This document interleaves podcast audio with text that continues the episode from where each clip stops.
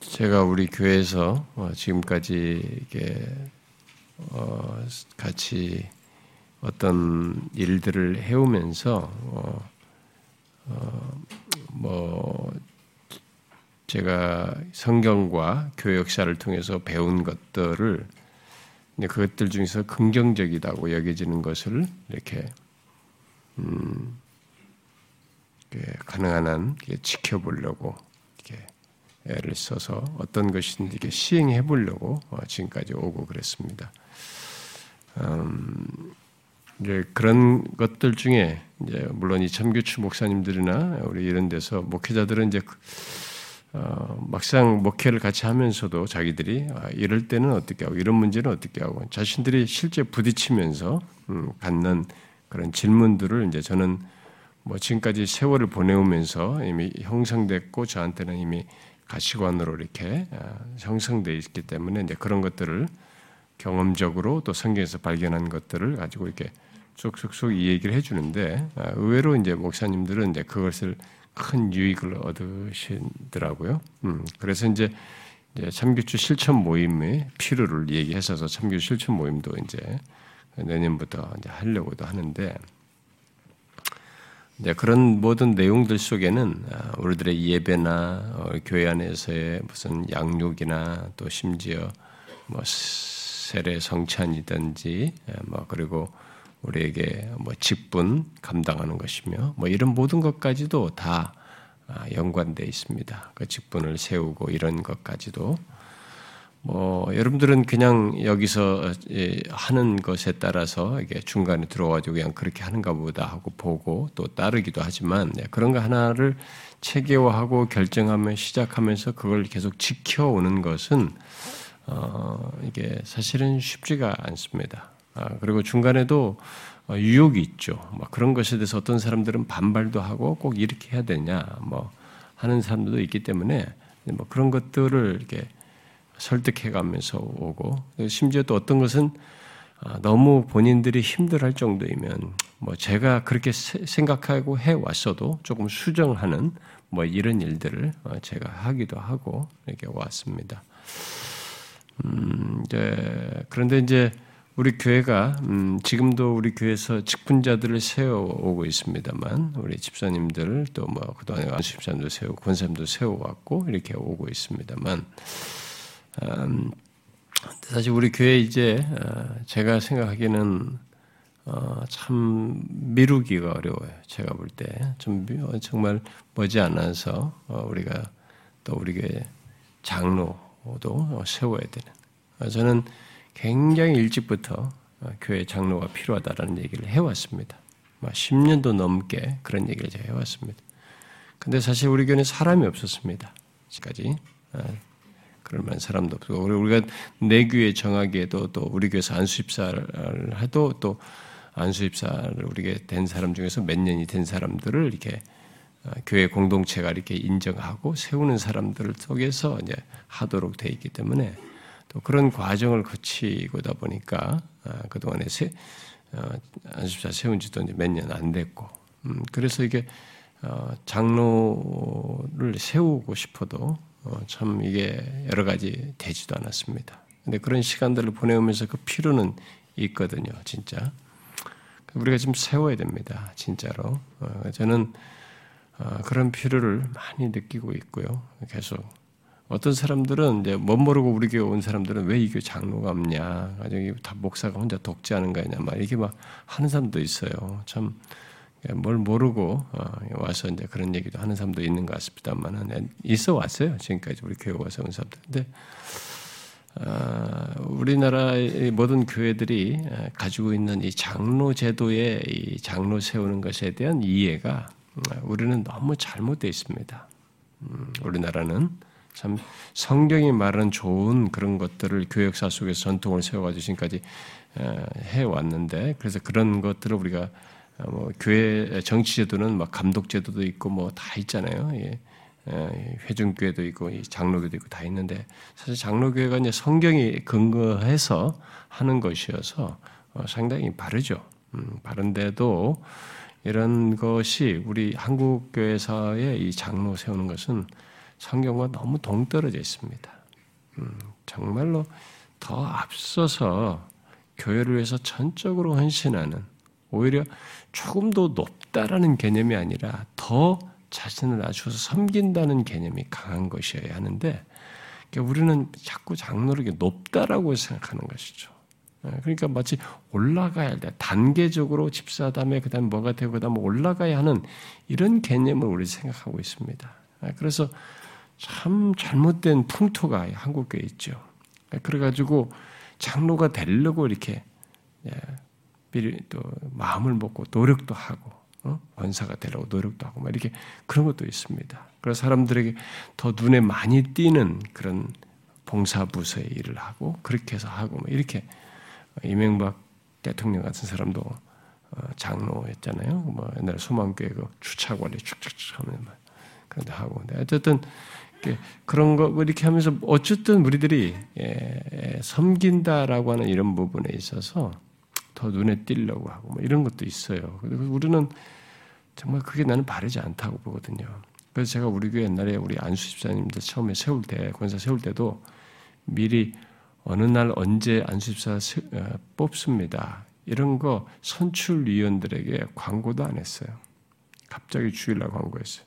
저는 기도해 왔지만. 어, 그럼 어떤 사람들은 생각하기에 아이 왜 그러냐 다른 교회 같으면 막 기도하고 기도할 준비 시간을 주던데 어, 저는 평상시 여러분들에게 그런 부분에서 수도 없이 우리 교회에서 어, 그런 사람들이 언제든지 있는 사람들은 우리 그런 필요에 대해서는 기도로 공감을 해야 될 뿐만 아니라 저는 그런 것을 말하고 나서 달라지는 모습을 보는 것은 별로 바르지 않다고 봐요. 그냥 평상시에 우리 교회에서 본 거 있잖아요. 아, 우리가 지켜봤을 때 이 사람이 가장 적절해 보인다. 이미 충분히 봐온 것으로 최소한 성경에 근거한 그런 내용들에 근거해서 하는 것이 저는 오히려 바르다고 봐요. 그러니까 어떤 그런 말을 하고 나서 사람들이 좀 태도를 바꾸는 것은 나는 오히려 위선적이고 바르지도 않다고 봅니다. 그래서 심지어 어느 교회들은 선거 운동도 하지 않습니까? 자기가 그 되기 위해서. 그것은 전혀 성경과 상관없습니다. 너무 바르지 않은 것이죠. 그래서 저는 우리 교회에서 여러분들이 이제 그런 걸 봐, 기도도 하면서 그런 필요에 대해서 기도도 네, 하기를 바라면서 제가 말을 하는 것이고 그러면서도 평상시에 이 사람이 진짜 교회를 사랑하는 사람이다. 성경이 충실해서 다른 사람들과 관계, 지체들 관계를 바르게 세우고 좋은 그런 사람이냐. 어? 마음이 나뉘지 아니하고 진짜 전폭적으로 이 교회를 향해서 헌신하고 있느냐. 뭐 그런 거 있잖아요. 쭉 봐온 거 있잖아요. 그런 것에 의해서 어, 사람을 세우고 어, 그런 과정이 저는 오히려 좋다고 봐요. 음, 그러니까 항상 그렇게 우리의 필요를 기도해 주시면서 그런 사람들이 어떤 사람이 세워지면 좋겠는지도 여러분들이 좀 보셔요, 항상. 음, 진짜 머지않아서 어, 세울 수 있기를 바래요. 진심으로. 우리 교회는 뭐 제가 조직으로 움직이는 교회가 아니지만 우리 교회는 진짜 조직에 의해서 움직이지 않아 왔습니다. 어, 조직이 아니라 말씀과 성령의 다스림 안에서 나 같은 목사도 거기에 한 지체이고 장로든 권사든 그 사람들도 한 지체이고 리더도 한 지체로서 이렇게 같이 말씀과 성령의 다스림 속에서 그리스도의 몸을 세우는 그런 역할을 좀더 앞서서 비중 있게 더 헌신하여서 하자고 하는 차원에서 세우는 것이니까 그럴 만한 사람을 여러분들이 좀 기도하면서 또 마음에도 두시고 그러시면 좋겠어요. 그래서 머지않아 좀 세워지면 좋겠습니다. 계속 항상 좀 기도해 주십시오. 아, 자, 이, 오늘은 우리가 이제 로마서 8장 10절을 살피려고 하는데요. 아, 로마서에서 어, 이게 여러분들이 생각할 때는 이게 3장, 4장, 3장, 5장 이런 내용들이 더 직접적으로 참 은혜로운 내용들이어서 뭐 그다음에 또 6장 같은 그리스도와 연합 얘기 이런 내용들이 뭐 굉장히 은혜로워서 더 피부적으로 더 감동이 있었을지 모르지만 이런 모든 앞에서 말한 것을 이제 구체적으로 우리 안에서 어떻게 신자된 자가 이렇게 율법의 요구가 이루어질 정도로 이런 성화의 여정, 신자로서 의롭다는 받은 자로서 이렇게 어, 확실한 구원의 여정, 어, 성화의 삶이기도 하고 그 율법의 요구가 이루어지는 이런 삶이 살 수 있는 것이 가능하냐라는 문제를 이제 8장에서 사실 많이 설명해 줍니다.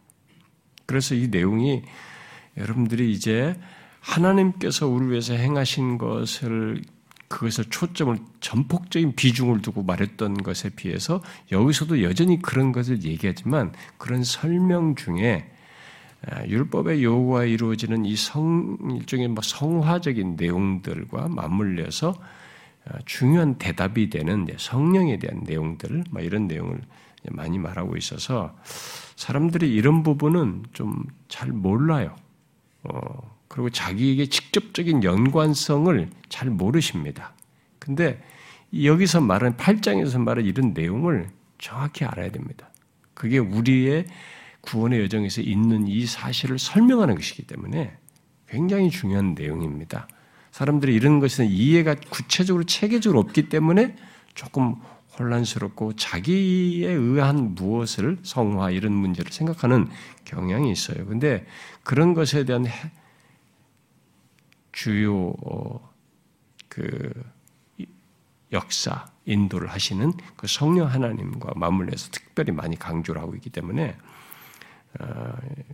이 8장은 사실 구원의 확고함을 얘기하는 것입니다. 근데 그렇게 확고하다고 할 수 있는 그 설명을 이 성령 하나님과 연관지어서 이 얘기를 하고 있어서 그리스도와 함께 또 성령을 강조하고 있어서 그것을 우리가 여기서 잘 캐치해야 됩니다. 아, 그래서 지난주 같은 경우는 제가 좀 설명을 막 그런 내용을 하니까 어떤 사람들은 좀 어려웠을 수도 있어요. 어려웠을 수 있는데 아, 이미 쭉 계속 들어오신 여러분들에게는 아, 그게 그래도 연결선상에서 어, 도움이 되는 내용이었으리라고 어, 생각이 됩니다.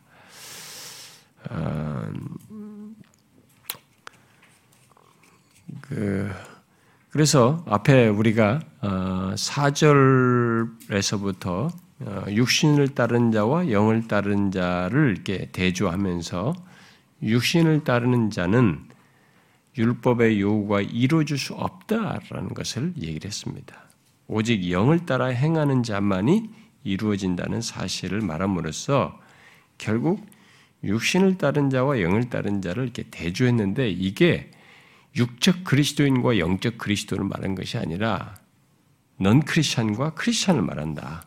라고 했습니다. 이 성경이 말. 근데 그렇게 해석을 하고 있으니까 육적 그리스도인, 영적 그리스도인으로 그리스도인의 다른 모습으로 설명하는 것이 한 부류니까 그건 그렇지 않다는 걸 먼저 아셔야 됩니다. 그래서 그런 대조되는 내용을 그 5절과 8절은 주로 육신을 따른 자와 관련해서 말을 하고 9절부터 11절은 영을 따른 자와 관련해서 말을 한다라고 하면서 지난주에 그, 음, 그 율법의 요구가 이루어지는 영을 따른 자, 곧 그리스도인에 대해서 말한 내용 중에 9절을 이렇게 살폈습니다. 자, 뭐였어요? 만일 너희 속에 하나님의 영이 거하시면 너희가 육신에 있지 아니하고 영에 있나니 누구든지 그리스도의 영이 없으면 그리스도의 사람이 아니다 라는 내용이었습니다. 우리는 이 내용을 통해서 그리스도인은 하나님의 영이 거하는 자이다. 라고 말했죠. 거하는 자이며 또한 우리 또한 그 영 안에 있는 자라고 하면서 이런 상호적인 서로 연합 관계, 교통의 관계, 그런 관계를 가지고 있는 거. 그래서, 어, 그래서 너무나 특별한 그리스도인의 정체성을 말하는 내용을 이렇게 살폈습니다. 어, 그런 실체가 이렇게 성경이 말한 하나님이 우리에게 거하신다라고 하는 이런 실체가 얼마나 어마어마한 실체인지에 대해서는 우리가 아무리 상상의 날개를 펴도 이게 미치지 못하지만 엄연한 사실이라는 거죠. 우리 같은 일에 유한한 문제가 있는 우리에게 그 하나님이 친히 우리를 거쳐 삼으신다는 거예요. 믿겨지지 않지만 그래 거쳐 삼으신다는 증거가 그와 함께 마주하고 교제하는 것 같은 그런 것으로 나타나는 현상들을 우리에게서 있는 것을 통해서 드러난다. 우리가 그런 걸 가짐으로써 경험함으로써 나타난다라고 했습니다. 우리는 이런 경이로운 사실을 많이 묵상해야 됩니다. 그리고 항상 그런 사, 이 놀라운 사실을 기억하면서 살아야 하는 거죠. 나를 이 세상에서 어떤 조건에 있어도 나를 볼 때 내가 바로 하나님이 거하시는 사람이다. 라는 그런 자기에 대한 인식 속에서 살아야 된다. 신자는 그런 것이죠. 자, 바울은 이 성령과 그리스도인의 관계를 음, 그렇게 말하면서 어, 누구든지 그리스도의 영이 없다면 없으면 문자적으로 말하면 그리스도의 영을 소유하지 않으면 그는 그리스도의 사람이 아니다라고 말했습니다. 어, 우리는 바울이 구절에서 우리 그리스도인과 성령의 관계를 설명하는 데 있어서 하나님의 영이 우리에게 거하신다라는 표현도 쓰지만 동시에 우리들이 성령을 소유하고 있다라고도 표현한 것을 함께 알아야 된다라고 제가 지난 시간에 얘기했습니다. 그래서 그렇게 말함으로써 성령이 거하시는 것을 우리 쪽에서 그것을 성령이 거하신다는 것을 우리 쪽에서 이렇게 확고히 알고 확신하는 거죠. 이것만큼 이렇게 우리는 그런 확실한 존재다. 어? 하나님의 성령, 우리들이 성령을 소유하고 있는 그런 특별한 사람이다라고 하는 것, 우리 쪽에서 충분히 그걸 확고히 하고 확신할 수 있는 내용으로서 설명하고 있는 것을 우리가 알아야 된다는 거죠. 어, 지난 시간에도 제가 얘기했지만은 가끔 어, 저는 어떤 사람들이 하나님을 경솔히 말하고 농담조로 말하는 것에 대해서 되게 거슬해요. 음, 우리가 이제 어, 보통 이제 신학생 시절부터 그런 걸 신학생들이 농담을 하거든요. 목회자들도 가끔 농담을 하는데, 어, 그래서 뭐 영빨이 없다, 뭐 어쩌다 이런 말을 하면서 이렇게 하고 그런 얘기도 하고 농담스럽게 하는데 이게 결국 하나님이 관련된 거잖아요. 예? 이렇게 하나님을 경솔히 말하고 농담조로 하는 것을 이렇게 뭐 그뿐만이 아니에요. 이렇게 그런 하나님을 거론하면서 용담조로 많이 하는데 저는 그런 것도 되게 거스립니다. 아, 거스리고 큰 잘못을 하고 있다라고 생각합니다. 저도 뭘 모르고 했을 때는 아마 했을 것으로 보이죠. 예, 옛날에 대학 시절에 뭐 이런 때. 그 나중에 그런 것이 얼마나 바르지 않고 어, 죄악된지를 알게 되어서 그런 것들을 일체 하지 않게 됐는데 그런 것도 거슬인데요. 어, 어, 어, 근데 그런 것도 우리가 문제가 되지만 반대로 하나님과 관련해서 성경이 말한 표현을 이해하지 못하고 지금 여기 구절 같은 데서 말하는 이런 표현을 이렇게 수용하지 못한다, 사용하지 않는 그런 사람들이 있어요. 뭐 예를 들어서 여기 지금 어, 그리스도의 영이 없으면 그리스도의 영을 소유하지 않으면 뭐 이런 그 말을 못 쓰는 거예요. 그죠? 우리가 주의 영을 모시고 있으면 하나님을 우리께서 우리에게 거하시면 우리 하나님을 이렇게 그런 용어로만 자꾸 이제 묘사. 왜 바울이 이런 용어를 써서 말했는지 같은 것을 생각을 않는 거죠. 예? 어, 그러니까 분명히 언어가 중요한데 성경이 어떤 표현을 가지고 강조하고자 하는 의미를 놓쳐버린다는 거죠. 그런 걸 못 씀으로써. 그래서 우리말 번역으로는 그리스도의 영이 없으면으로 이렇게 번역되었습니다만 문자적으로는 성령을 소유하지 않으면인 것이죠. 그래서 영어 번역 성경 같은 것도 보면 그대로 번역해서 아예 have라는 동사로 그대로 써가지고 성령을 소유하지 않으면 말하고 있습니다. 헬라 말은 에코라는 거죠. 그래서 그에 따라서 어, 실학 책들도 그대로 쓰거든요. 하나님의 영을 소유하는 거, 성령을 소유한다라는 이런 단어를 신학적으로 신학 책들도 다 쓰거든요.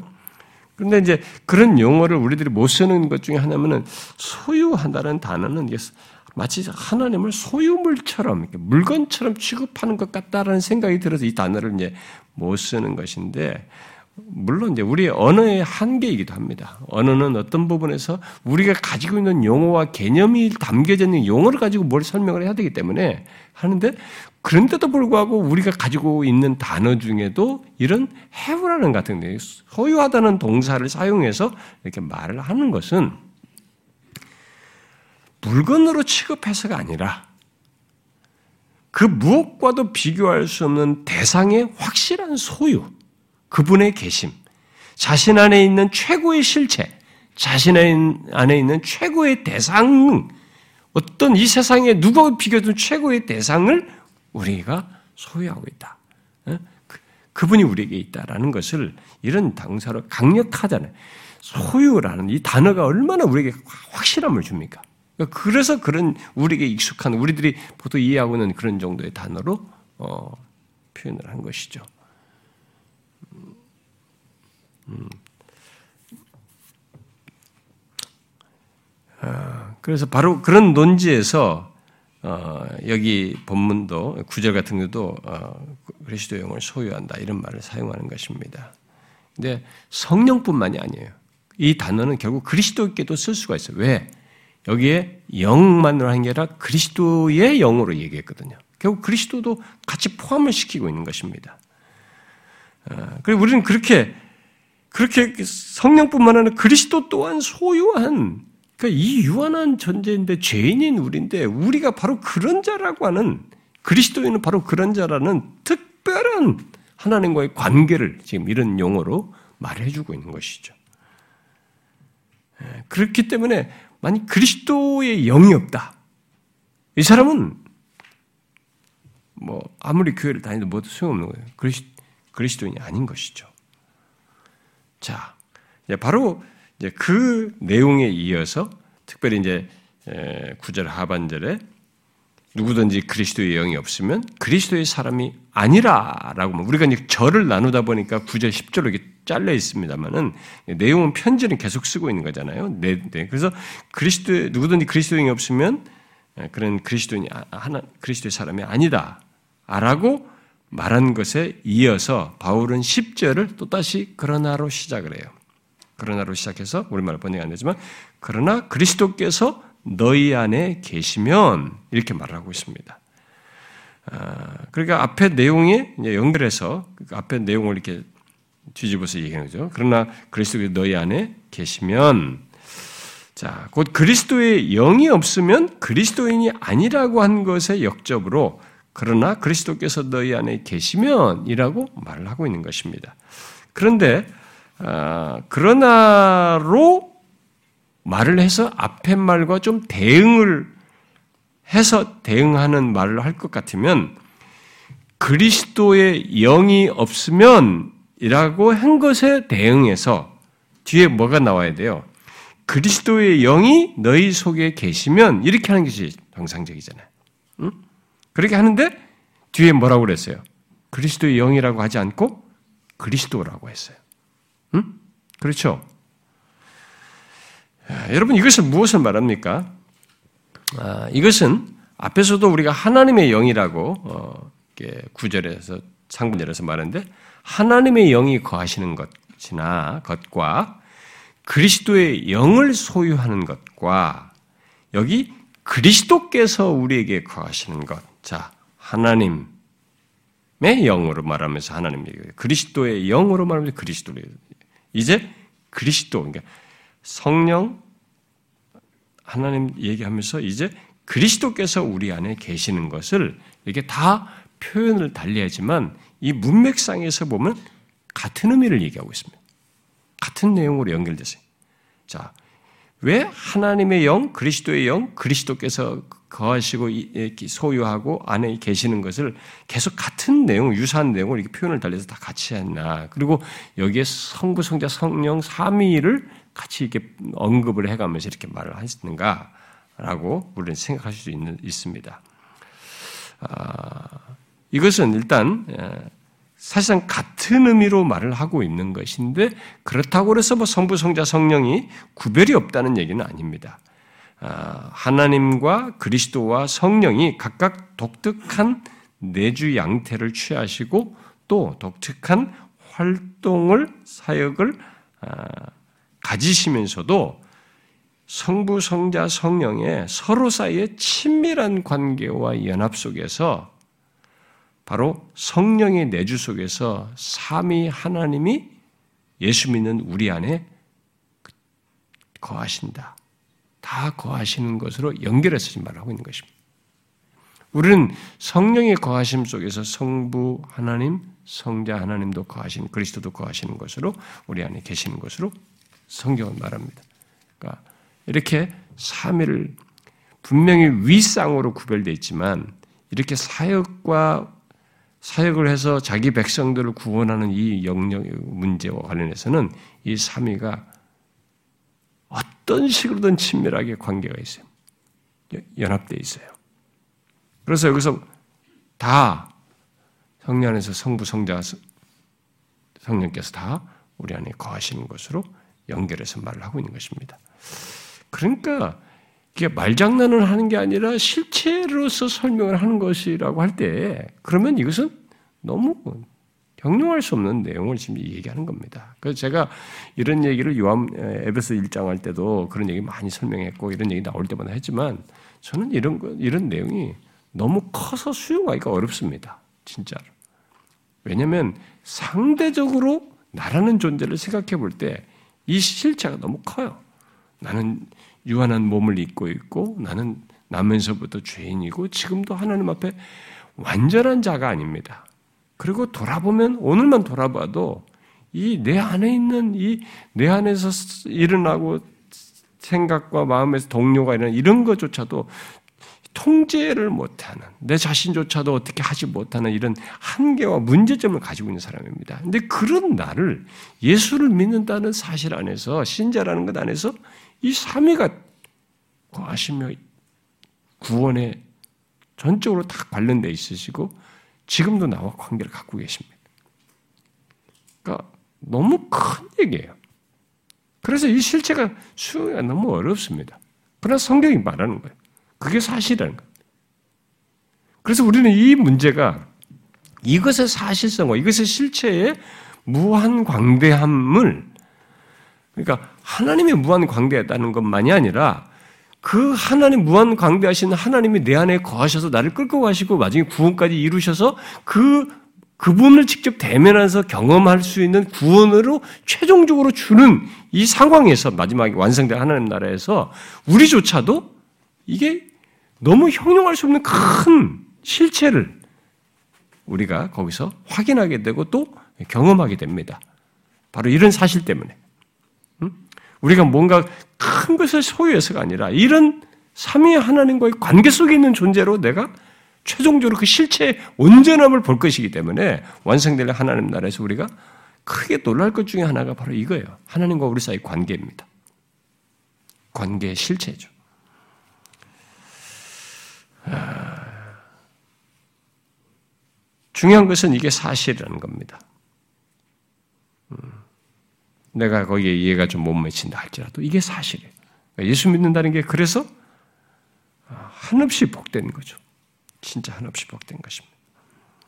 그래서 내가 무엇을 한 것으로 우리를 설명하는 것은 명함을 낼 수가 없어요. 아무것도 아닌 것입니다. 진짜 나를 설명하는 것을 최고의 가치를 높이고 싶으면 이러신 하나님이 영존하시는 하나님이 무한하신 하나님이 이 거룩하신 하나님이 나와 관계 속에 내 안에 거하신다. 그런 거하시는 존재이다라는 것으로 나를 말할 때 나의 존재가 최상이 되는 것이죠. 최고가 되는 것입니다. 성경은 일단 그리스도는 그렇게 말하고 있단 말이에요. 이게 어마어마한 사실이지 않습니까, 여러분? 여러분은 자신을 그렇게 알고 있습니까? 예수 믿는 신자가 그런 사람이라는 걸 알고 있느냐는 거예요. 그렇게 알고 있어야 됩니다, 우리는. 우리 자신을 그렇게 알고 있어야 돼요.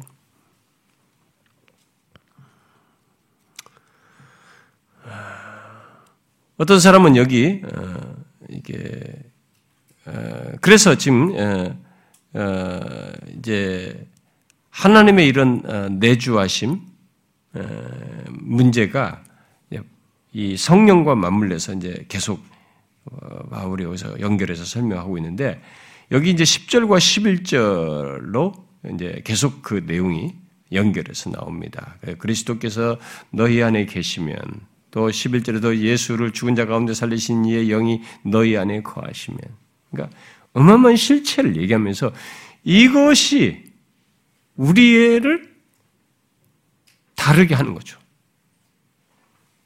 어, 단순히 존재 구별만 하는 것이 아니라 뭔가 다르게 하는 내용을 담고 있다라고 하는 것을 연결해서 설명을 하는 것입니다. 음, 그런데 이제 어떤 사람들은 여기서 문제 제기를 합니다. 왜냐하면 여기 어, 10절이나 11절에 어, 그리스도께서 너희 안에 계시면 이렇게 조건문으로 말하고 있잖아요. 11절에도 예수를 죽은 자 가운데 살리신 이의 영이 너희 안에 거하시면 이라는 이런 우리말 표현의 조건문적인 표현을 쓰고 있잖아요. 어, 실제로 헬라어도 어, 어, 그렇게 표현할 수 있는 용어를 쓰고 있습니다.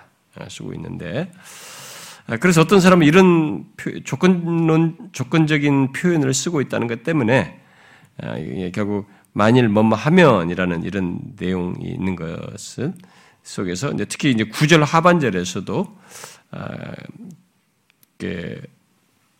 이 그리스도의 영이 없으면 늘 이렇게 말할 때도 똑같죠. 그리스도의 어, 예.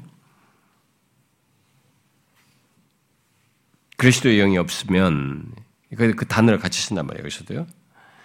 어, 근데 이게 이제 어, 이런 만일을 쓰고 있으니까 결국 이 내용은 실제가 아닌 가정을 말하는 것이 아니냐 이렇게 주장하는 사람도 있어요.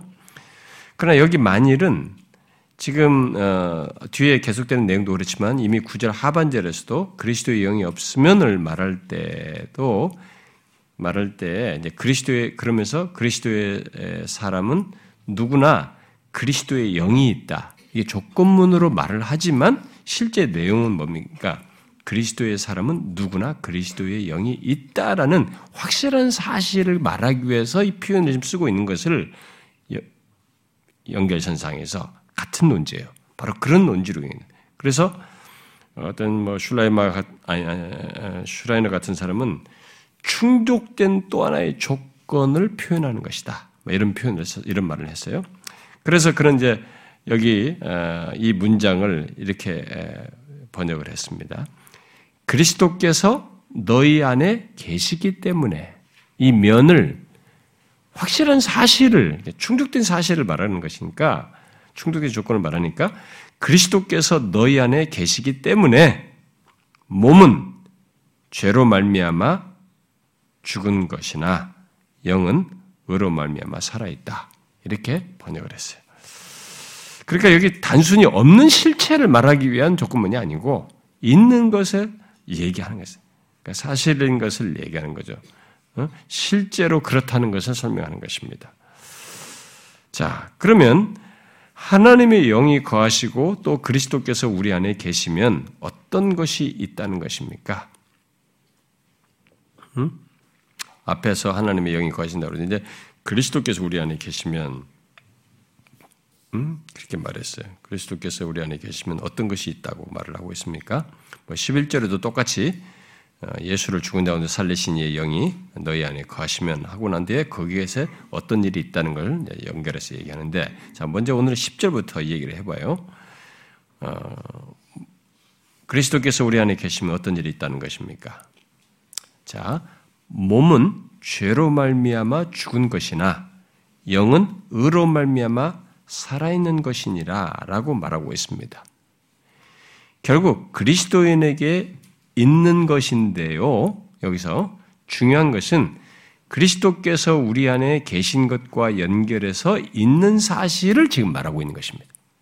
여기서 이 표현은 그리스도인에게 있는 것을 얘기해요. 근데 그리스도께서 우리 안에 계신 것과 연결해서 지금 이 말을 하고 있습니다. 그걸 우리가 유념해야 됩니다. 그러니까 부인할 수 없는 사실, 너무나 중요한 사실로서 어떤 것을 지금 얘기하고 있는 거예요. 자, 그러면 그리스도께서 계시는 자에게 있는 이 내용으로 말하는 것, 곧 몸은 죄로 말미암아 죽은 것이나 영은 의로 말미암아 살아 있다고 하는 것은 무엇을 말하는가? 살아 있는 것이니라고 말한 것은 무엇을 말할까요? 자, 바울은 여기서 몸과 영을 대조해서 말하고 있는데요. 많은 사람들이 여기서 말하는 몸이 무엇을 말하는지는 어느 정도 일치를 합니다. 많은 이 저기 신학자들이나 주석자들 그리고 설교자들도 일치해요. 그런데 영이 무엇을 말하는지에 대해서는 의견이 크게 둘로 나뉩니다. 한 부류는 여기 영을 인간의 영으로 해석합니다. 여러분들이 책을 읽으면 쉽게 발견할 수 있어요. 또 다른 부류는 여기 영을 성령으로 해석하는 것입니다. 자, 그래서 문맥 속에서 쉽게 이해할 수 있을 것 같은 이 말씀이 의외로 어렵습니다. 어려워져요, 여기서. 자, 그러나 우리는 문맥을 따라서 이 부분을 최대한 문맥에 근거해서 최대한 살펴보려고, 살펴보도록 합시다. 살펴봐야, 보면 좋겠어요. 자, 먼저 바울은 그리스도께서 우리 안에 계시면 몸은 죄로 말미암아 죽은 것이나라고 말하고 있습니다. 바울이 그리스도께서 우리 안에 계시는 것과 관련해서 강조하는 하고자 하는 것은 그 다음 내용 하거나 하고 나서 그 뒤에 얘기입니다. 그, 그 다음 내용이지만 우리는 먼저 이 내용부터 정리를 좀 해야 됩니다. 왜냐하면 지금 살아 있는데 지금 이 땅을 지금 살고 있는 신자들이냐 수신자들이냐 지금 우리가 이제 호흡을 하고 있는 상태잖아요. 살아있는 사람들에게 편지를 쓰고 있어요. 현재 살아있는 신자란 말이야. 그 살아있는데 몸은 죽은 것으로 지금 말하고 있기 때문에 그렇습니다. 그래서 이게 도대체 뭐냐? 여기서 몸의 죽음은 무엇을 말할까? 어떤 사람은 여기 몸을 앞에 6장 2절에서 그리스도와 함께 죽었다. 이렇게 말했잖아요. 너희가 예수 믿는 우리가 너희가 그리스도와 함께 죽었다고 말한 것을 그 죽었다는 단어를 여기와 연결시켜서 단순히 여기 몸은 예수 믿는 자를 지칭한다라고 해석하기도 합니다. 그렇게 해석하는 이유는 지금 예수 믿는 자들이 살아 있는데 몸이 죽은 것으로 말하고 있기 때문에 지금 그러는 것인데 그러나 뒤에 곧바로 11절에서 죽을 몸을 살리시는 것을 곧 몸의 부활을 말하고 있는 것을 볼 때, 그리고 계속되는, 그야말로 계속되는 그 문맥을 고려할 때, 여기 몸은 그런 것이 아니죠. 그냥 우리 예수와 함께 죽고 산 그, 그것을 말하는 것이 아니라, 이것은 실제 우리의 신체적인 몸을 말하는 것입니다. 우리의 물리적인 육체를 말하는 것이죠. 11절로 연결된 문맥을 볼 때. 바울은 뒤에 13절에서도 우리 몸의 행실을 죽이라고 하거든요. 그러므로 여기 몸은 그리스도와 함께 이미 죽은 그리스도를 말하는 것이 아니라 우리의 육체가 죄로 말미암아 죽음의 씨앗을 가지고 있다는 것을 말하고 있는 것이죠. 그러므로 본문에서 우리의 몸에 대해서 죽은 것이라고 말을 하는 것은 뭐 스타트 같은 사람의 말대로 죽을 운명인 것, 그 죽음을 당해야 하고 죽도록 예정되어 있음을 나타낸다고 할 수 있습니다. 지금 살아있지만 그런 우리 몸에 대해서 예, 성경이 쓰는 표현 중에 하나죠. 죽음과 연관시켜서 얘기다. 지금 살아있지만 우리 몸을 죽음과 연결시켜서 말한 그런 표현과 여기서 어, 그, 그런 표현과 같은 것인 거죠. 그래서 바울은 이미 앞에서도 어, 우리들이 지금 이 땅을 살아있는 조건에 있다 할지라도 우리가 입고 있는 몸에 대해서 죽을 몸이다. 라고 말을 했었죠. 앞에서 여러분 그 6장 12절에서도 얘기했죠. 6장 12절에 그러므로 너희는 죄가 너희 죽을 몸을 그랬죠.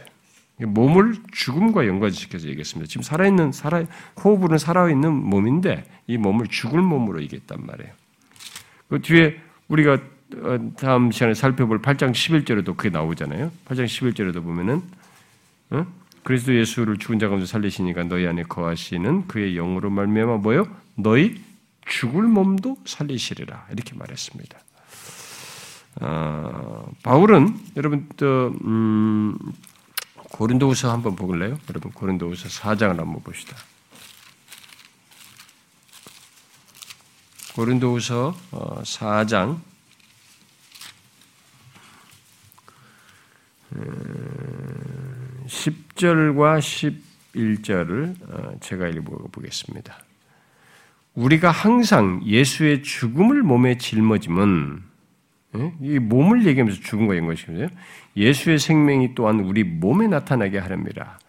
우리 살아있는 자가 항상 예수를 위하여 죽음에 넘겨짐은 예수의 생명이 또한 우리의 죽을 육체에 나타난 것이다. 몸을 얘기하면서 자꾸 죽음과 연계해요. 지금 살아있는 몸인데 살아있는 몸을 자꾸 죽음과 연관시킨단 말이에요. 그 뒤에 16절에도 보면 그래서 그러므로 우리가 낙심하지 아니하노니 우리의 겉사람은 낡아지나 겉사람이 뭐 낡아지면 죽어가는 거죠. 죽음의 기운이 있는 거죠. 우리 속사람은 날로 새롭다 이렇게 얘기했습니다. 자, 바로 이런 우리 몸에 대해서 본문은 죽은 상태로 얘기하는 거예요. 왜 우리 몸이 삶, 우리 몸이 이 사망의 기운을 가지고 죽은 상태를 가지고 있는가? 우리는 이미 이런 내용에 대해서 앞부분을 살펴 죽은 몸을 할 때, 육장을 할 때도 살필 때도 얘기를 했습니다. 여러분, 왜 우리 몸이 사망의 기운을 가지고 죽은 상태를 가지고 있는 것입니까? 여기서 말했죠. 본문에 죄로 말미암아죠. 아, 이, 여기 죄로 말미암아 우리가 죽은 상태에 있다라는 것에 대한 설명은 5장 12절부터 6장 23절, 6장 끝절까지 쭉 설명했어요. 여기 죄로 말미암아에 대한 설명은 아마 6장 12절부터 5장 12절부터 6장 끝절까지 모든 내용이 그 말을 표현하고 있다고 보면 알 수 있어요. 그래서 사람들은 근본적으로 그래서 이 땅에 태어나는 사람은 예외 없이 다 근본적으로 사망의 기운을 가지고 있습니다. 어, 죽도록 되어 있는 몸을 지니고 살아가고 있는 것이죠. 그야말로 죽은 상태를 가지고 있는 것이죠. 어, 단지 그것을 생각지 않고 살아갈 뿐입니다, 사람들이. 음? 어, 우리가 이미, 어, 그, 5장 12절 한번 보세요.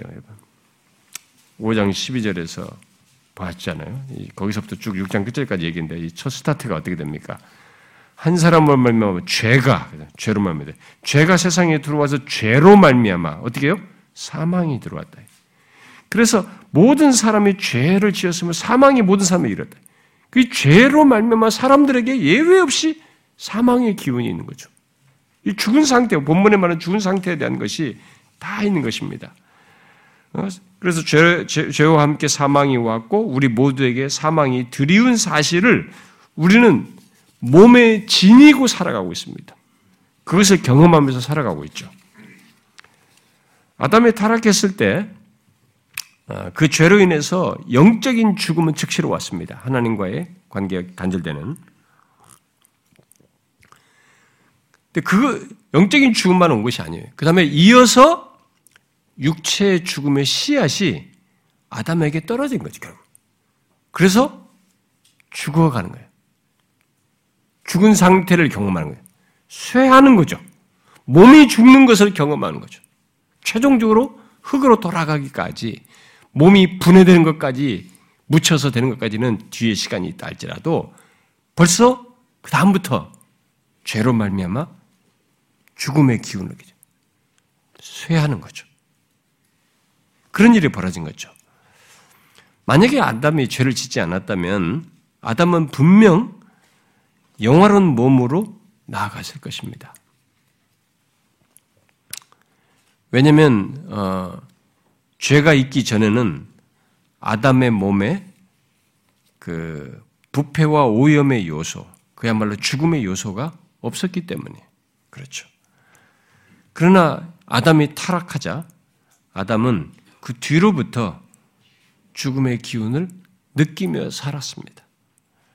그리고 아담의 후손 또한 모두 예외 없이 나면서부터 이제 그걸 경험하는 거죠. 죽음의 기운을 느끼면서 사는 거죠.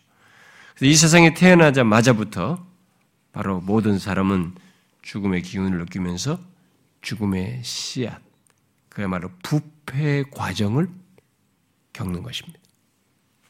아니 탱탱한 피부의 아기가 무슨 거기에 무슨 죽음의 씨앗이 거기에 무슨 이 부패의 과정이 있단 말이냐 이렇게 말할지 모르겠지만 로존스 목사는 의사죠. 성경을 이해를 잘하면서도 의사로서 좀 의사다 보니까 좀 적절한 표현을 잘 썼, 했어요 설교 중에 제가 잠깐만 인용하면 이렇게 말했어요. 우리 모든 사람의 몸에는 사망과 썩음의 씨앗이 있습니다. 부패 과정이 점점 증가하고 자라나고 있습니다. 그러니까 할지라도 부패 과정이 자라나고 있는 것이죠. 우리는 이 세상에 나와 살아가기 시작할 순간부터 죽어가기 시작합니다. 여러분의 첫 번째 호흡은 언젠가 거두어지게 될 것 가운데 하나입니다. 타락의 결과로 사람의 몸은 연약과 비천과 죽음의 상태에 놓여 있습니다. 사람의 몸은 하나님께서 처음 창조할 때는 생명과 탄력으로 충만한 몸이었습니다.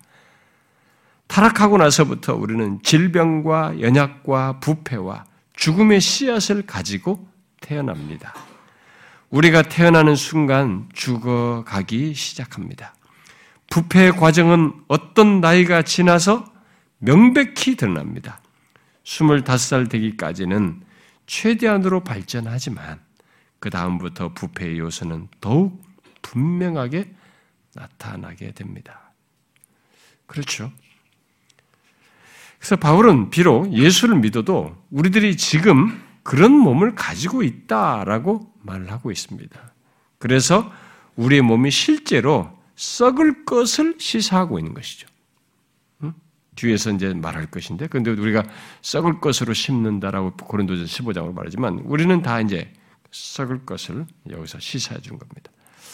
설사 그리스도께서 우리 안에 계신다 할지라도 우리의 몸은 그렇다는 겁니다. 우리의 몸. 그리스도께서 계셔도 우리 몸은 자 그러나 그리스도께서 우리 안에 계시기 때문에 또한 그리스도 계시기 때문에 설사 그런 몸을 가지고 있어도 우리에게는 특별한 사실이 있다라는 것을 그러나라고 하면서 이제 덧붙여서 말을 하고 있죠. 무엇입니까? 그리스도께서 우리 안에 계시면 몸은 그런 몸이어도 영은 의로 말미암아 살아있는 것이라 사시다라고 말을 하고 있습니다. 자, 영은 의로 말미암아 살아있는 것이다. 여러분, 이 말은 뭐, 무슨 뜻입니까? 여기서 해석의 어려움과 그리고 해석이 나뉘게 됩니다. 아, 우리말로 읽으면 그래도 문제가 없을 것 같아요. 좀 쉽게 이해되는 듯 합니다. 그러나 바울이 쓴 이 편지의 원문을 보면 무엇을 말하는지 약 좀 의문이 생겨요.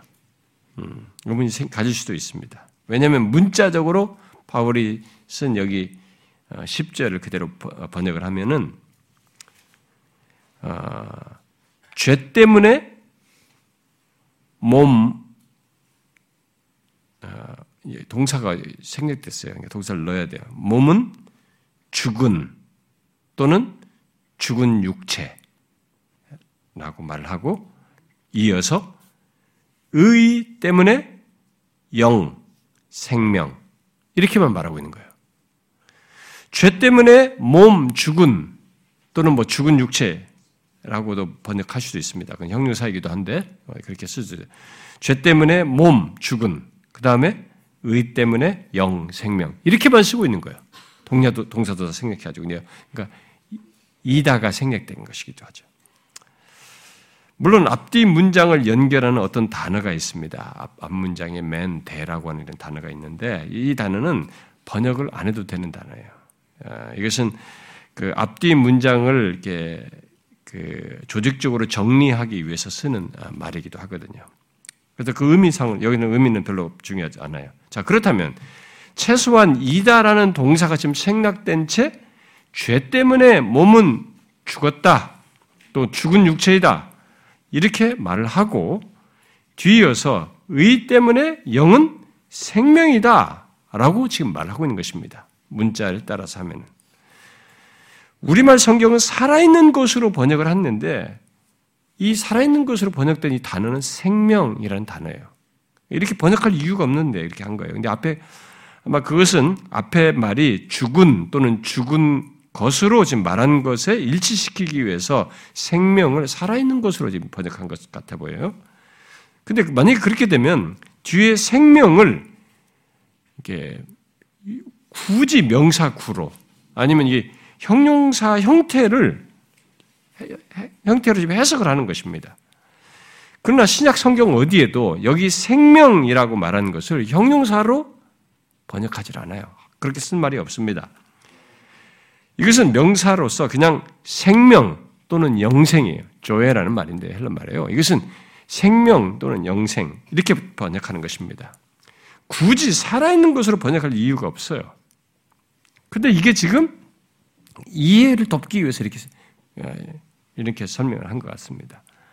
자, 바로 이런 원문을 우리말 번역처럼 살아있는 것 또는 살아있다로 이렇게 이해하여서 그렇게 이해를 하게 되니까 사람들이 여기 영을 뭘로 영, 어떤 것으로 이해합니까?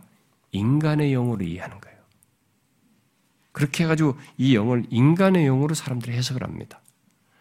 결국 여기 생명은 생명을 살아있는으로 해석하여 인간의 영으로 지금 설명을 하려고 하는 것이죠. 그래서 그들은 비록 몸이 죄 때문에 죽는다 할지라도 너의 영은 의로 말미암아 살아있다 이렇게 해석한 겁니다. 말이 쉽죠? 그렇게 해석하면 너희 몸이 죄 때문에 죽는다 해도 너의 영은 의로 말미암아 살아있다. 그럼 말이 쫙 쉽게 풀립니다. 이해도 쉬워요. 이게 이렇게 많이 사람들이 해석합니다. 이런 해석을 주석자들과 특히 설교자들이 많이 했어요. 여기에는 로이드 존스 목사도 이렇게 해석을 하고 존 스토트 같은 사람도 이렇게 해석을 하고 설교자들도 많이 이걸 따라서 했어요. 이렇게 해석했어요. 로이드 존스 목사 같은 경우는 여기 영이 왜 성령이 아닌 이유까지 막 장황하게 설명을 해요. 이 설교하면서. 저는 이들이 여기 영을 어, 사람의 영으로 이해하여 주장하는 내용, 곧 그리스도께서 우리 안에 계시면 우리의 영이 의로 말미암아 살아있다고 해석하여서 주장하는 이 신학적인 주장 자체는 뭐 할 수 있다고 봐요. 그러니까 이 본문이 뭐라는 약을 떠나서 이 본문을 가지고 지금 설명한 거 있잖아요. 그리스도께서 우리 안에 계시면 우리의 영이 의로 말미암아 살아있다. 라는 이런 식의 실학적인 설명, 교리적인 설명은 성경 전체를 놓고 보면 할 수 있어요. 틀리지 않습니다. 왜냐하면 그리스도께서 우리 안에 계시면 당연히 우리 몸인, 몸이야 죽을 몸이지만 우리의 영만큼은 영혼만큼은 산자가 되기 때문에 앞에 6장 11절에서 그랬잖아요. 너희를 산자로 여기라 하죠. 어? 그리스도 예수 안에서 대하여 하나님께 대하여 살아있는 자로 연기라 여기라 그랬잖아요. 그 예수 믿는 사람은 그게 있는 거죠. 산자입니다. 하나님께 대해 살아있는 자예요. 그야말로 영혼의 생명을 가지고 죄함으로 죽었던 너희가 우리가 살림 받았잖아. 살아있는 자예요. 어, 여기 로마서에만 해도 6장 11절도 그렇고요. 뒤에 어, 뭐 어? 6장 13절 같은 경우도 그렇죠. 어, 오직 너희 자신을 죽은 자 가운데서 다시 살아난 자 같이 하나님께 드리며 이제 살아난 자로 얘기해요. 그리고 6장 23절 같은 경우도 은사는 그리스도 예수 우리 주 안에 있는 영생이다. 우리에게 영생을 돼. 생명이 있는 거죠. 그러니까 예수 믿는 우리의 영혼은 이렇게 생명을 가지고 있고 그야말로 어, 죽어 있는 몸, 죽어가는 몸을 가지고 있어도 영혼의 생명은 가지고 있어서 무슨 아까 우리가 고린도서도 읽었다시피 겉사람은 낡아져도 속사람은 날로 새로워지면 생명을 갖고 경험을 하게 됩니다. 그리고 그런 우리의 영의 생명 또는 살아있음을 의 때문이라고 말을 하는 것은 얼마든지 신학적으로, 교리적으로 할 수 있어요. 왜냐하면 어, 앞에 5장 15절부터 18절 그리고 5장 21절에서 말하는 바대로 그리스도의 의 때문에 곧 그리스도께서 우리를 위해 확보해 주신 의로운 지위 때문에 우리의 영도 살아 있다는 것을 말하거든요. 여러분이 그 계속 보셨잖아요. 응? 어, 5장 15절부터 18절 쭉 보면은 계속 생명 얘기합니다. 그리스도와 관련해서 생명 얘기한단 말이에요. 그러니까 얼마든지 이것도 설명이 가능하단 말이에요. 자, 그렇게 그리스도께서 우리 안에 계시는 자의 조건, 곧 그리스도인 된 자의 영이 살아있고 생명을 가지고 있다는 이런 교리적이고 신학적인 주장은 분명히 성경에서 말하는 사실이어서 문제가 되지 않아요. 않지만 문제는 본문이 과연 그것을 말하는가? 곧 그런 우리의 영을 말하는가 하는 것이에요. 여기서 로이존스 목사 같은 사람은 예, 그 사람의 이제 이런 설교나 예, 교리서, 뭐 교리책 같은 데서 우리의 인간을 이렇게 영과 혼과 육으로 이렇게 나누어 가지고 몸으로 나누어서 우리가 흔히 삼분설이라는 말도 합니다만 그렇게 나누면서 이 영과 혼의 다른 기능을 이렇게 말하는 그런 설명이 조금 들어가 있어요. 이 사람의 설교 같은데 그것은 저는 그 성경적이지 않다고 봐요. 받아들이기 어려워요. 어, 어, 이, 그, 그런 주장은 19세기와 20세기 아, 초까지도 결국 영국에서 굉장히 유행한 해석이었습니다. 아, 해석해가지고 그래가지고 이 혼의 기능과 영의 기능을 구분해가지고 상당히 정교한 설명을 해나가는 그런 추세가 있었어요. 가지고 그 워치만이 같은 사람이 그걸 되게 정교하게 강조했거든요. 그렇게 하죠. 막 혼적인 사람, 무슨 영적인 가지 영은 더 정밀하게 성령과 내통하는 것이 이 혼은 일반 인간이 가지고 있는 정신 세계나 이런 것들 말한 것이면서 막 이렇게 하면서 이걸 가지고 설명을 구체적으로 많이 얘기했어요. 요치만이. 그게 이제 상당히 새롭고 신선해 보이거든요. 그러니까 거기에 그런 해석에 그런 책들이 실제 많이 있습니다. 근데 그런 책들을 사람들이 막 굉장히 신선하게 받아들이고 막 그랬죠. 근데 로이준스 목사도 그 유사한 설명을 하는 것인데 그것은 성경에서 그렇게 정교하게 혼적인 무엇과 영적인 이렇게 나눠서 설명하는 게 없습니다. 열거적으로 말을 할 수 있어도 그렇게까지 구체적이게 말하지 않거든요. 그건 대단히 인위적인 것입니다. 그건 이미 저 그리스 철학 사상 같은 데서 배경을 가지고 있는 것입니다. 그래서 여기서도 지금 이 영을 인간의 영으로 이해할 때는 막 그런 것들이 결국 여기서 뭐그 그 설명 그런 설명을 하는 건 아니지만은 어, 여기 영으로 이해하는 데서 인간의 영을 할 때도 그런 연관성을 저는 있다고 봐요. 어, 그 그래서 여기 생명을 어, 형용사적으로 이해하는 것을 이해한 어, 그렇다 보니까 여기 생명은 형용사적으로 이해하는 살아있다는 것으로 이해를 하는 것이죠.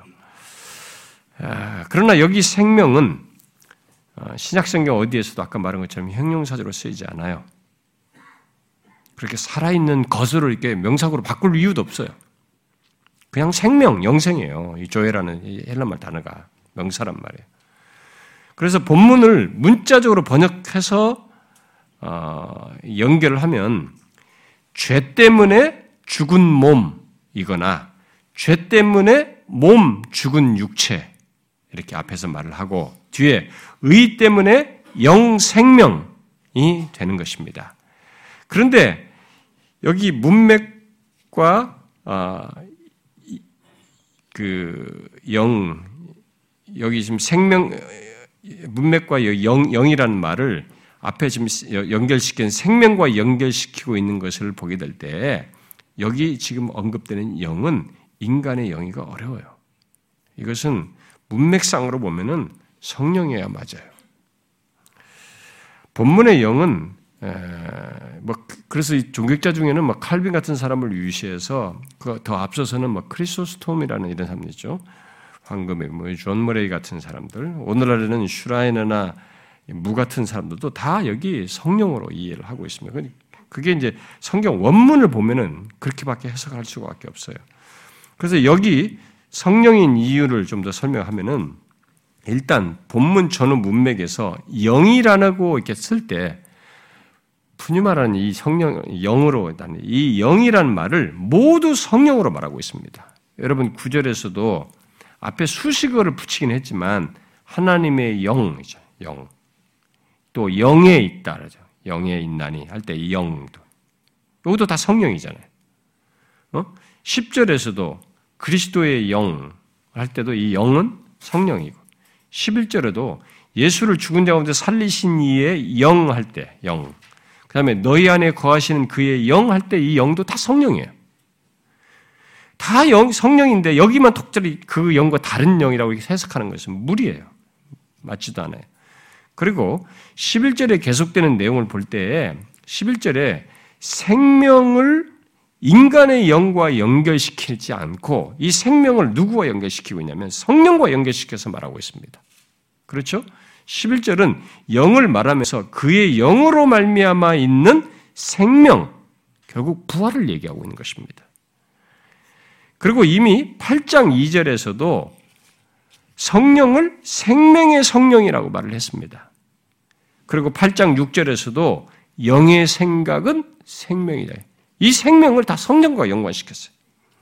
인간의 어떤 것과 인간의 영 이런 것까지 연관시키지 않았습니다. 뭐 성령에 의해서 생겨난 어떤 부차적인 것으로 생명을 말을 할 수는 있지만은 이 생명 자체를 집 단어를 일단 문맥 속에서 주로 다 성령과 연결, 또 연결시켜 놨단 말이에요. 인간의 어떤 영 무엇과는 아니라 말이죠. 그래서 여러분들이 또 뒤에 보면은 한두 군데만 읽어보면 여러분이 고린도 후서 한번 3장을 보세요. 고린도 후서 3장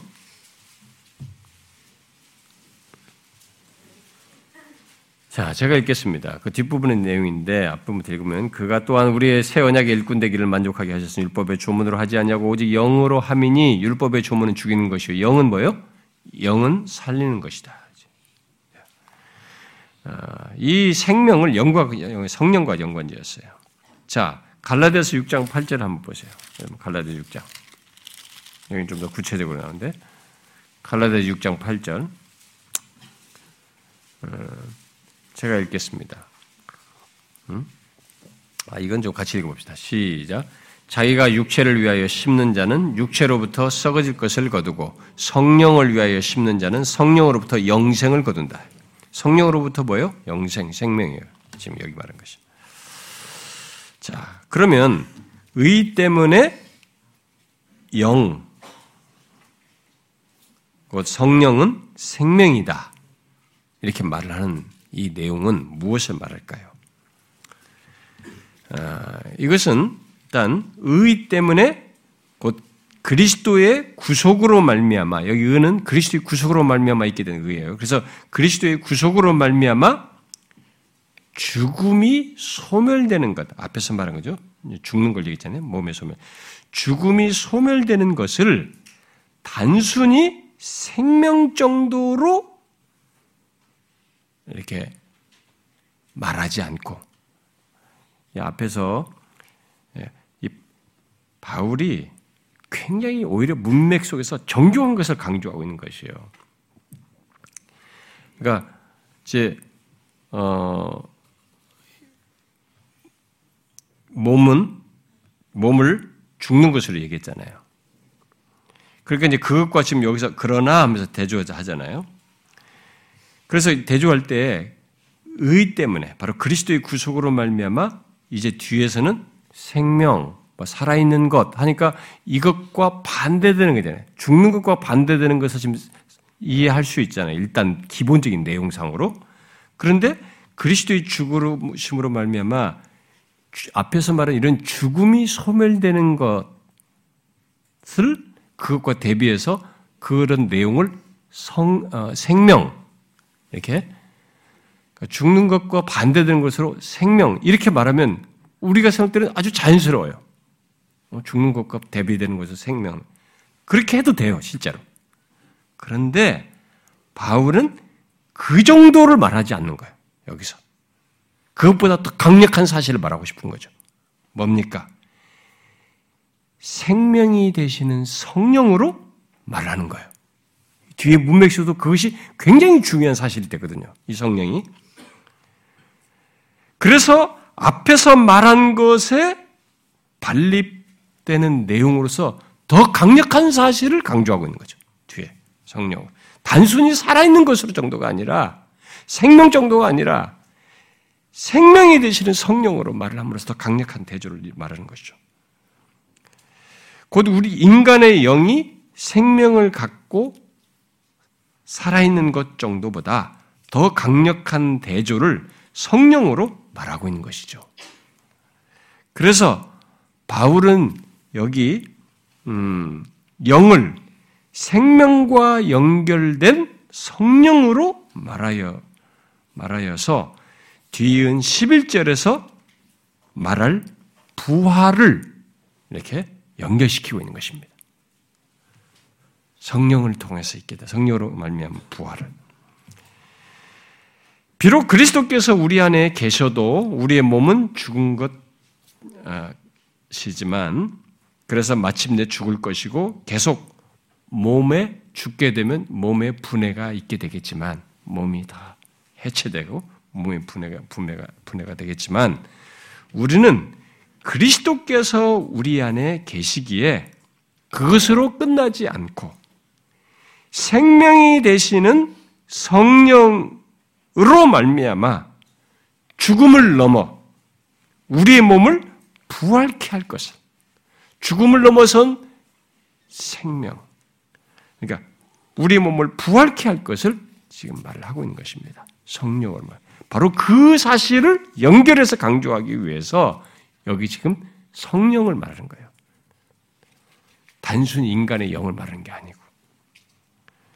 그래서 성령에 의해서 생명을 주시는 위력이 뒤에 이제 부활로도 연결시키지만은 성령에 의해서 생명을 주시는 위력이 몸이 흙으로 돌아갈 때 드러나는 분해보다 몸의 해체보다 더 강력하고 클 것을 말하는 것입니다. 예수 믿는 우리에게는 그 사실이 있다는 겁니다. 우리의 몸이 죽어서 이렇게 해체되는 것보다 더 강력한 성령에 의해서 생명을 주는 위력이 있게 될 것을 이 얘기를 하는 것이죠. 이런 맥락에서 바울은 본문에서 영, 그 성령은 생명이다. 이렇게 말하고 있는 것입니다. 그리스도께서 우리 안에 계시면 우리는 몸의 죽음을 영원히 폐지할 생명을 보증으로 가지고 있다. 라고 말해주고 있는 것입니다. 이것은 달리, 달리 말하면 더 강력한 표현으로 말하면 몸의 죽음을 영원히 폐지할 보증으로 성령을 소유하고 있다. 생명을 소유하고 있는데 생명을 허락 주시는 어? 생명이 되시는 성령을 소유하고 있다. 이렇게 말하고 있는 것입니다. 바울은 어, 성령을 그리스도의 영으로 부름으로써 주께서 어, 요한복음 11장에서 일찍이 나는 부활이요 생명이다 라고 말한 것을 여기서 연결해서 설명해 주고 있는 것입니다. 로마서 8장에서. 그리스도는 부활이요 생명이신 분이에요. 근데 이 성령을 그러신 분의 영으로 말한 거죠. 그래서 여기 성령이 생명이다. 이렇게 말을 하고 있는 것이에요.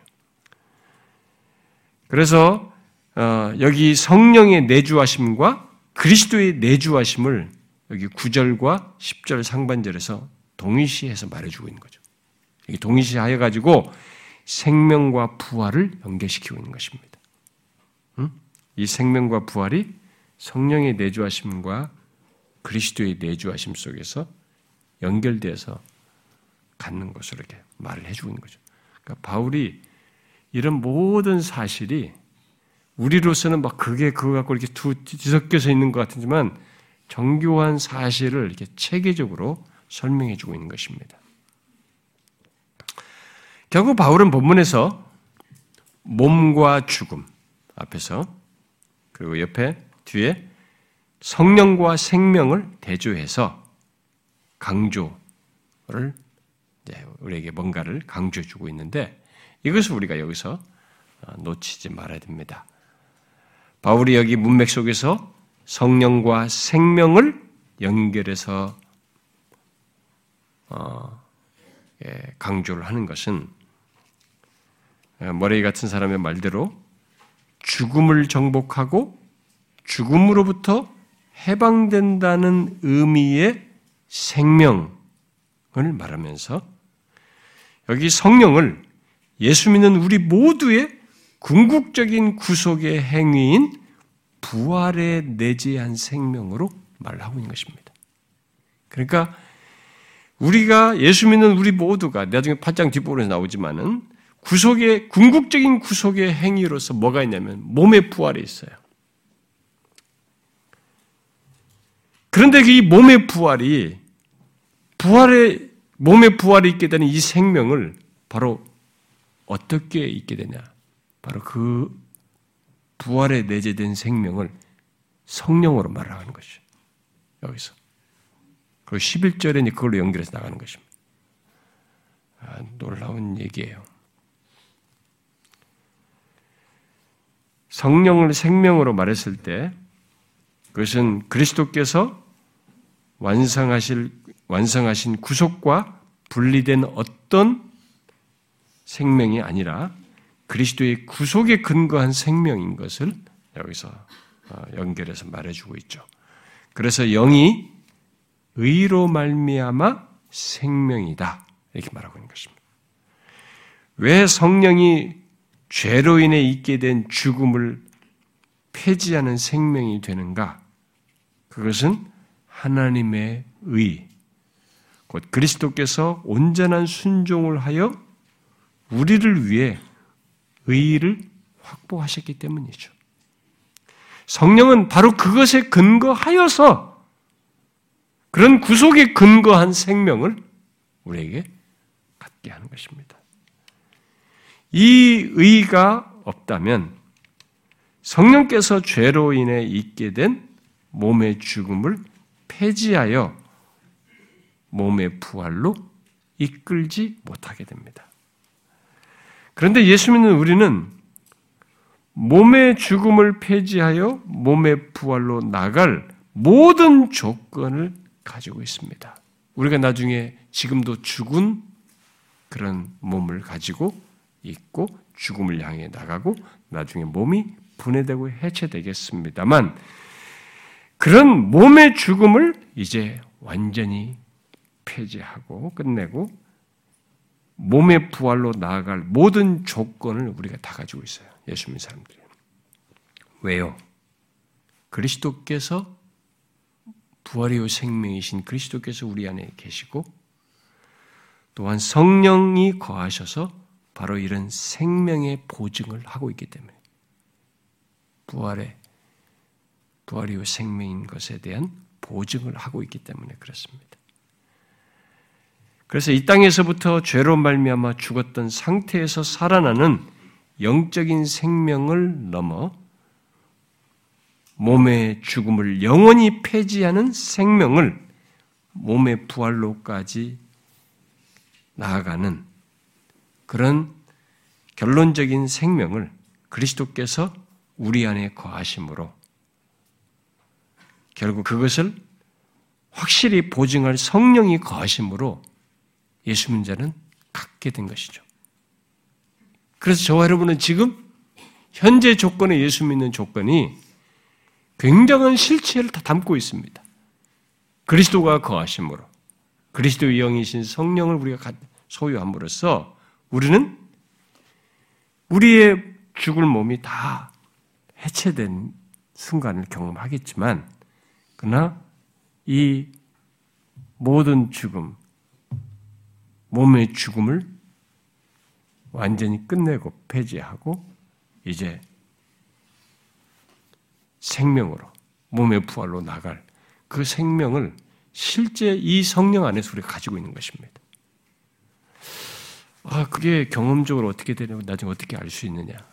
그것은 우리가 이제 나중에 확인할 일이겠습니다만, 그리고 사실 예수 그리스도께서 보이신 것 안에서 우리가 이제 유출을 할 수밖에 없고 또 고린도서 15, 15장에서 썩을 몸으로 신고 이렇게 막 신령 몸으로 입는 것으로 설명을 해놨습니다만 어, 그것에 대한 보증이 성령이에요. 그런데 그 성령을 여기서 바로 그런 생명으로 오늘 본문이 말하고 있는 것입니다. 영은 의로 말미암아 생명이다. 바로 그런 생명이에요. 우리는 지금 이 성령이 거하심으로써 그런 생명을 소유하고 있는 것입니다. 어, 예수 믿는 자에게 영생을 얻었고 생명을 얻었고 사실 그것 그런 생명을 다 여기서 이렇게 구체화해서 설명한 셈이기도 합니다. 다 내용은 포함되는 내용이지만 예수 믿는 자에게는 이렇게 구체적으로 설명해서 죽은 몸이 이렇게 생명을 지니고 몸의 부활로 나아가는 그 일이 실제 가능할 수 있는 이유를 구체로 설명하는 것입니다. 의로 말미암아 그리스도의 구속의 근거에서 우리 안에 거하시는 영이 성령이 생명이시기 때문에 실제 그게 우리의 경험으로 가질 일이라는 것이죠. 여러분 이해가 되세요? 누가 이런 생명을 잘 설명할 수 있을까요? 누가 이것을 얼마나 실감나게 설명할 수 있을까요? 저는 우리 언어로는 잘 설명할 수 없다고 봐요. 그러나 성령께서 이런 사실만으로도 여러분과 저에게 충분하다고 할 만큼 확신과 감동과 위로와 힘을 준다고 믿습니다. 이것은 어마어마한 실체잖아요. 예수 믿는 자만 아는 사실이잖아요. 예수 믿는 자만 소유한 것이잖아요. 그리고 경험할 일이지 않습니까? 분명히 아셔야 됩니다. 우리가 앞부분에서 말했지만 삼위 성령 안에서 삼위 하나님 우리 안에 거하신 것도 어마어마한 실체지만 우리는 성령이 생명이셔서 우리가 이 몸의 죽음이죠. 나중에 이런 모든 것이 끝나고 몸의 부활로 나갈 수 있는 이유를 우리는 현재대로 가지고 있습니다. 우리는 예수 믿는 자는 바로 그런 실체를 가지고 있는 거죠. 그러니까 이 로마서가 설명하는 예수 믿는 사람의 존재에 대한 설명은 너무 큰 것입니다. 너무 광대한 내용들을 얘기하고 있습니다. 인간이 수용하기 힘든 얘기를 너무 큰 얘기들을 많이 말하고 있어요. 근데 어느 거 하나 그리스도의 구속 안에서 거짓인 것이 없습니다. 그만큼 그리스도의 구속이 큰 내용이에요. 영원한 반석인 거죠. 막강한 실체를 다 가지고 있는 것입니다. 그걸 지금 얘기하는 거예요. 그래서 그리스도와 성령이 연결돼서 자꾸 나오고 있습니다. 어때서요, 여러분? 예수 믿는 자에 대한 이 설명을 여러분들은 자기 것으로 알고 있습니까? 이게 자기에 대한 설명인 걸 알고 있어요? 믿고 있습니까? 여러분, 우리가 사는 이 지나가는 것들이 이런 것과 어떻게 견딜 수 있겠습니까? 내가 오늘 보고 경험하고 힘든 거 이런 것들이 이것과 뭐 어떻게 비교할 수 있겠습니까? 다 지나가는 겁니다. 그러나 우리는 이 영원한 생명, 이렇게 될 수 있는 것을 현재 보증으로 가지고 있습니다. 뭘로 설명하고 있습니까? 그리스도의 영이 거하시는 것으로. 그리스도께서 거하시는 것으로 설명하고 있습니다. 이 사실을 그대로 믿으십시오. 이게 우리의 실체인 것을 그대로 믿으시라는 겁니다. 그래 그것으로 그리고 자기를 설명하십시오. 내가 예수 믿는 내가 바로 그런 사람이라고 그렇게 이해하고 설명하십시오. 자기를 그렇게 알라는 것입니다. 여러분들이 이런 부분에서 많은 묵상을 통해서 더 풍성한 은혜를 아, 좀 경험하시고 성령께서 그런 묵상 중에 여러분들에게 큰 은혜 주시기 바랍니다. 음, 기도합시다.